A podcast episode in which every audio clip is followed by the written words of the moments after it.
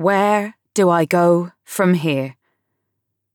Amid the crazy that has tangled my mind and twisted my aching heart, it's the loudest question of all.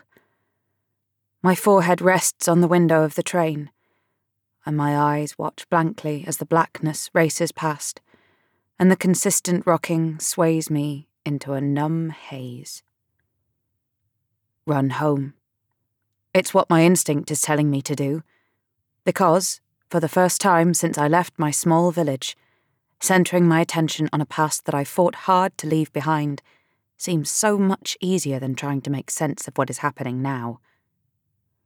My eyes close, and the darkness I find opens the floodgates.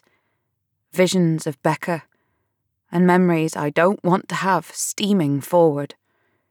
His face, so handsome, yet angelic. His smile so wicked. His passion so addictive. And the feelings he unearthed in me, all unexpected, but all thrilling. He found me. And then he lost me. He filled me with hope and drive, and then he cruelly ripped it away. He's ruined me. Because if I don't win this battle, Eleanor, I'll feel like I've thrown away the chance of something fucking incredible. My eyes open. Something incredible. It was. We were incredible. And that makes me hate him all the more for stealing back the gift he gave me the gift of life. I took you to Countryscape because I wanted you to see what no one else sees. My swallow was lumpy, my heart in agony. I saw him. I saw what he doesn't want anyone else to see. He let me in. Becker didn't only expose his desperation to find the lost sculpture, his sweet con artist skills, or his crooked business dealings. He exposed his weaknesses, his vulnerabilities, his secrets, his pain. It was a potent mix that, when all combined, made me fall head over heels for him. And loving him, made every wicked facet of him acceptable. Trust me, Eleanor. Please. You need to trust me. But you scared me. I say to myself, like he might be able to hear me from London. I thought I had figured out who Becker Hunt was.